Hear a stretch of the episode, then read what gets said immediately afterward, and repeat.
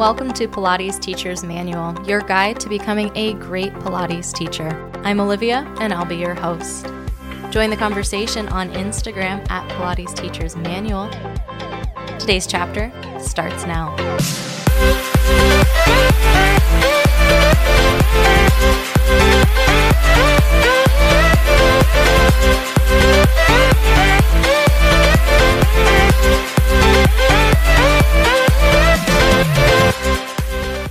Hello, hello, everybody. Welcome back. Guess what time it is? It's that time, Pilates Teacher's Manual time. I am so glad to have you tuning in with me today. I've got an excellent episode that will be super helpful for all of my Pilates teacher friends out there who are navigating this new way of teaching. Today, we're going to be talking about teaching great virtual group classes.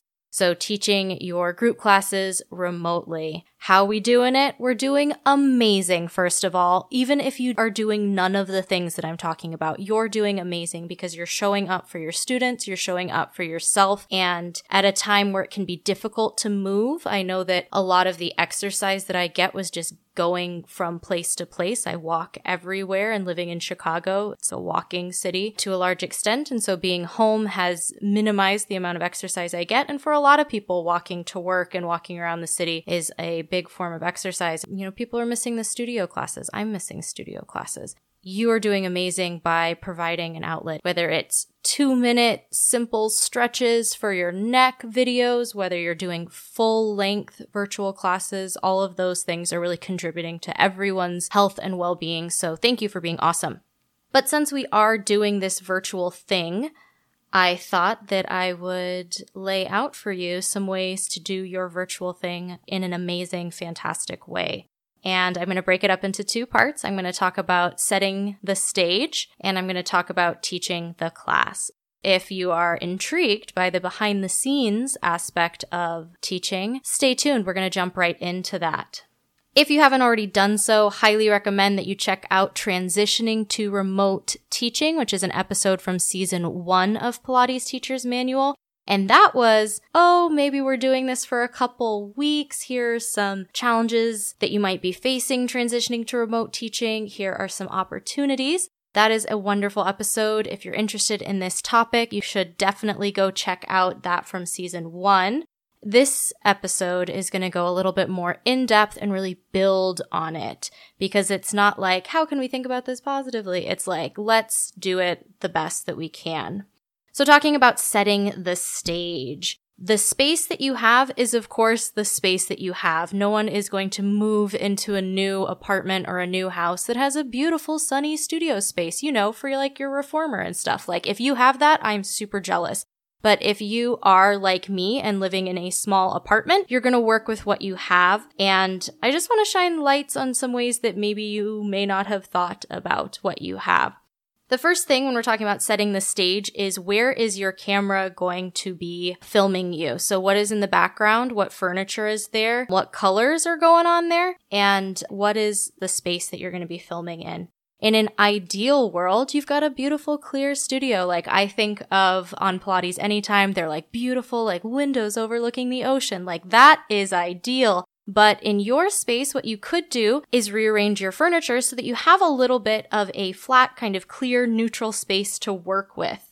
If you've seen me teaching on Facebook Live or uh, for Club Pilates. Where I'm filming is the entryway to my apartment. And I have a bookcase there. And again, round one of teaching virtually, it's like, how can I make my bookcase tidy? And so I got these really cute bins and they're all decorative and I put stuff in them and it looked neat, but it was still really busy because it's a multicolored background and there's like lots of stuff going on. So what I do is I cover my bookcase with a neutral scarf that instead of having lots of colors in the background, it just kind of like washes it out if you can use a scarf or a sheet or something to clear up the space if you can't move the clutter like and again in my apartment I've mostly just like pushed things out of the camera view but that's part of it. Like what can you push out of the view of the camera? That's going to be great. In addition to having a clear space as much as possible or at least not a busy space having bright lighting is really important I try to teach my classes during the day because I get natural light in my apartment that is much brighter than the lighting that my apartment has. Um, I do have like a standing lamp that has one of those like desk light attachments, and I try to tilt those lamps so that I get the most light on me because having bright lighting is just going to make seeing what you're doing easier for all of your students. Another thing that maybe you've considered, maybe you haven't considered, is what you're wearing when you're teaching. And I'm not talking about like wearing the hippest clothing, but the colors and patterns that you wear are going to come across on camera differently. Like, especially horizontal stripes, they do this thing when they're on camera that they kind of warp and it looks kind of dizzying in one way, like super cool, but in another way, kind of distracting. So I love bright patterns, but I try not to wear them when I'm teaching virtual classes because in person, amazing, bright, bubbly, but the camera isn't as good as your eye and it's not going to pick up those things. So in addition to wearing solids, I also try to contrast my background. So like the bins that I have that are like holding my foam rollers are blue. And I've noticed that if I wear like blue, green, teal, I kind of blend a little bit. So I try to not wear those colors. If you have lots of clothing to choose from, amazing. And also I noticed like when I was doing a foam rolling class, I was wearing a black top and then my foam roller was black and it was difficult to see where the foam roller ends and where I begin. And that's not ideal. If that is something that's accessible to you, changing your clothing so that you stand out even more from your environment is fantastic. Or if possible, can you change your environment? If you have a different color scarf that you can put, that if you're going to be wearing a neutral color, like put a different color background. You know, it's just like a drop. This is very theatrical. And also, can you change your props? I have mats that are different colors. I have many mats and many foam rollers. And so if I'm wearing a color, I try to use things that are a different color just so that it stands out to my friends who might be watching, you know, on their laptop and it's small. Other things you can do when you're setting the stage is do a sound check with your computer beforehand. Make sure that your microphone is working. If you have a clip on mic, I mean, oh my gosh, brilliant. That would be fantastic to have. That'll be really clear. And you want to make sure that your microphone is picking you up, not just when you're staring at my laptop and talking to it. You're like, oh, great, it's picking me up. But is it also picking you up when you're lying on your back on the mat talking to the ceiling? You want to make sure that either it's picking you up or you're being louder so that you can uh, be picked up as well. While you're checking sound, you should also check your camera angle. I know that Zoom and Facebook and Instagram, they all have different dimensions and what the camera is picking up. Some crop the top and bottom of the frame. That just always is a little bit different. So if you're experimenting with offering a class on a new platform, highly recommend that you test it with a friend or test it like you can go live on Facebook just for like one other person. If you can do that with a friend or a person that you live with, that's just going to let you see how you're being seen so that you can either push stuff more out of the way or readjust your camera. A little bit of a trick that I can share with you again from my theater days. It's all coming very in handy right now. In theater, you use something called spike tape that allows you to mark where certain set pieces and props go when you're setting the stage. And they use like different colors and stuff so that they can do changes really quickly and like the table that they're using always goes in the same place. So I've taped out where my mat goes and it's not, you know, like a chalk outline, but I do have one of the corners of my mat kind of marked so that I always know where I can put my mat down that it's going to be on the camera. And then I also mark out where I put my laptop stand, which not going to lie is an upside down box but I can put it in the same place. I am going to have to tilt my laptop a little bit up and down, but it's going to show the thing, right? Excellent. Other things in terms of modulating your sound, uh, jumping back on that. If you are on a busy street, if you can close your windows, that's super useful. If you have like a fan or something, just know what it sounds like. Sometimes my refrigerator kicks on and it's kind of loud and, you know, I can't really do anything about my refrigerator, but if you can control the sounds that you can control, that's great. I haven't had a lot of success uh, with music in my classes. It just like gets kind of distorted and tinny and sad. So I don't play with music. If you found a way to make music work in your classes, like let me know because it like whether it's a Sonos speaker, Bluetooth speaker, or directly from the computer, I just have not had any success. So I have abandoned that ship. And just when you're setting up your class, make sure that what you're using is nearby and easily accessible so that you don't have to like run up and grab it and the reason you're checking your camera and your sound and everything beforehand is so you don't have to get up and change it during your class. You want to kind of set it and forget it as much as possible. Other things you can do in terms of setting the stage is getting used to being on camera. And you can really practice that a lot of different ways. For me, the biggest adjustment was teaching into, I mean, I call it teaching into the void, where I'm not getting any feedback from my students while I'm teaching. If I'm on Facebook Live, I can't see who's taking the class. If I'm doing a Zoom class, I am pretty much just watching myself and other people either don't have their video on or if they do, I'm not really giving them feedback. I'm just leading a group experience experience. So getting used to talking and not having feedback, both like visual and verbal, is something that takes a little getting used to. You can practice. You want to make your cues as clear as possible. And I would argue that now is not the time to be doing really showy, fancy transitions. Try to keep it simple. People may not be able to watch you at the same time that they're doing it. So you want to make sure that you're talking through your exercises and really cueing in a way that makes sense. You do want to mirror the same way you would in in person. You want to mirror the movements as much as possible, which is like 99 million times more confusing because now it's on video and there's reflection, whatever, but mirror whenever you can. And there's a lot of fake it till you make it in video and having good posture is a great way to show that you are being confident. So stand up tall, talk really clearly and smile. You're doing great. Coming up after the break, I'm going to be giving you some tips for Zoom specifically. I do teach some classes on Zoom and these have been useful. And then also giving you some tips about how to teach a class that is successful and everyone feels great when you're doing it online.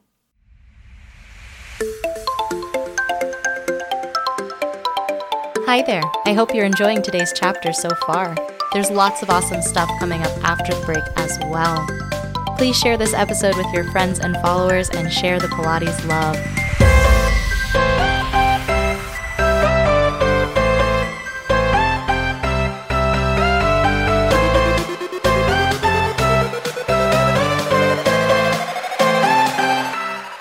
Now back to the show.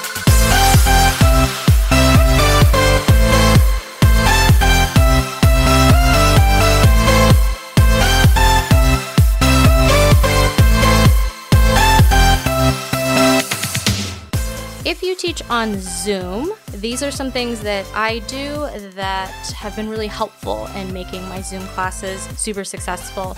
One thing that's really useful is there is at the bottom of Zoom Land a button that says Manage Participants. And one of the things you can manage in your participants is mute all. That's great because it mutes everyone who's there, but it also mutes people if they're coming into your class a little bit late. So if your class starts at 5:30 and someone's rolling in at 5:35, like you're already moving, you're probably already on your mat, you're not really looking at your computer. You click mute all before you start your video or before you start moving that part of the class, that's just gonna save you a couple trips when people come in and then forget to mute their microphones. It, they'll come in automatically muted. Another thing that's super great to do is to pin your video of yourself Sometimes people will do it as speaker view, but again, if anyone does accidentally unmute themselves, then if they make any noise, the camera in the video call will shift over to them. So if you pin your video, it will just show you, which is handy because screens are small and you do want to make sure that you're not being beheaded in any of your exercises, right?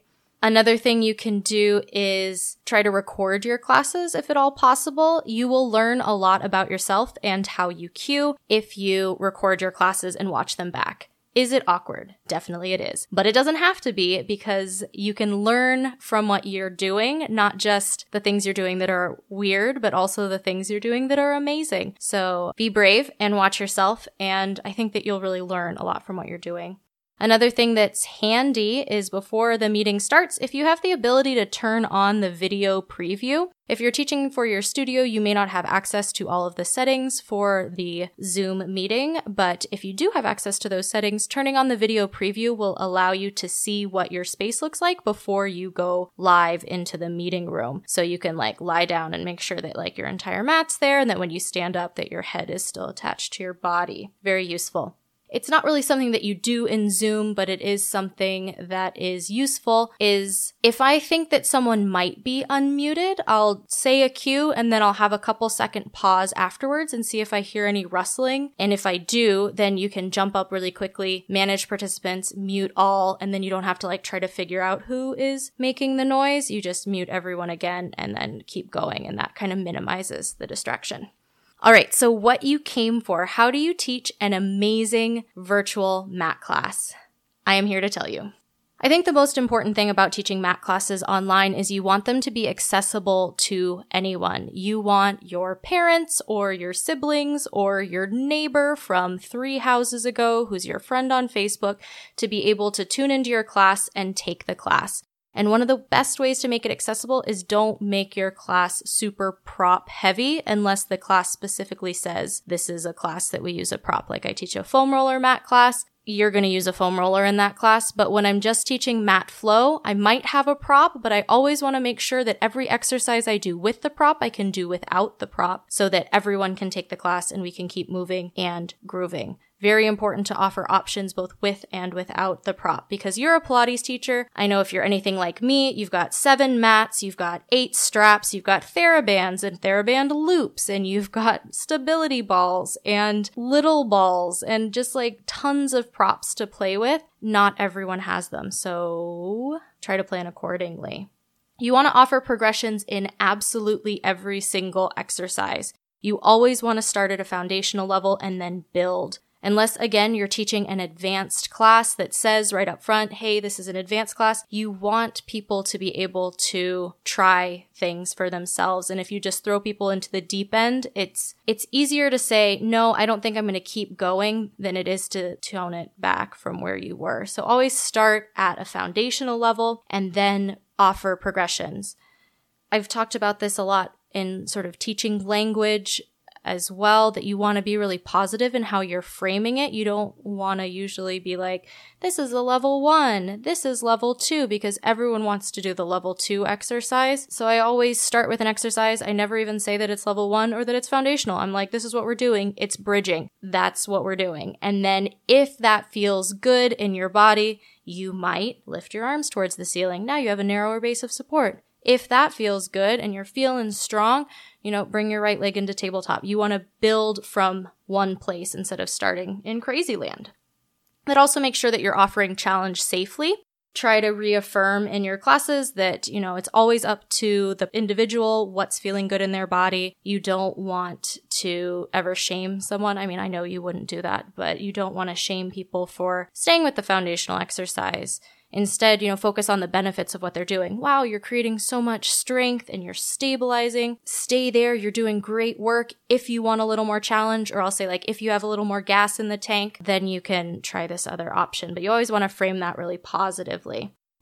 Another thing you want to do is be as comfortable as you can while you're teaching, even if you are again faking it until you make it. That is totally fine. It's only awkward if you say it's awkward. So if you make a mistake, it's only uncomfortable if you say that it's uncomfortable. Uh, just keep going forward as smoothly as you can so that we're focusing on the positive. Again, like I said, what you're really doing is amazing and you're offering an incredible service to people and you should be applauded. So if there's some glitches and technical difficulties, just make sure that you keep moving forward. I will say, because we are relying on the internet to teach these video classes, if you're having issues like the video lagging or that sound is cutting in and out, one thing that you can do is if you can quickly log out of Zoom and then like log back in, that's like worst case scenario if it's not working. Sometimes the video pauses and I just keep going. And if I notice that it froze, you know, I'll keep talking through it. When I see that I am moving again, then I'll kind of reiterate what I just said. But no one's going to hold this against you. We're all navigating this new terrain. And I think that we have the capability to really make these classes amazing. And like I said, really contribute to mental and physical well-being of the people in our communities and in our world.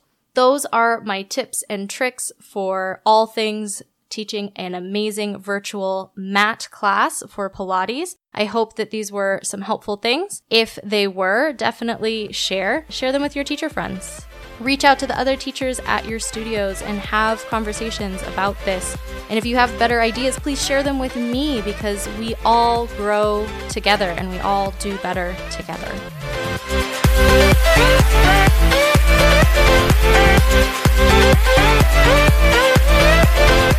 Thank you so much for joining me for today's chapter of Pilates Teacher's Manual, your guide to becoming a great Pilates teacher. If you loved today's episode, subscribe and leave a review. You can reach out to me on Instagram at Pilates Teachers Manual or send me an email to Pilates Teachers Manual at oliviabioni.com. The adventure continues. Until next time.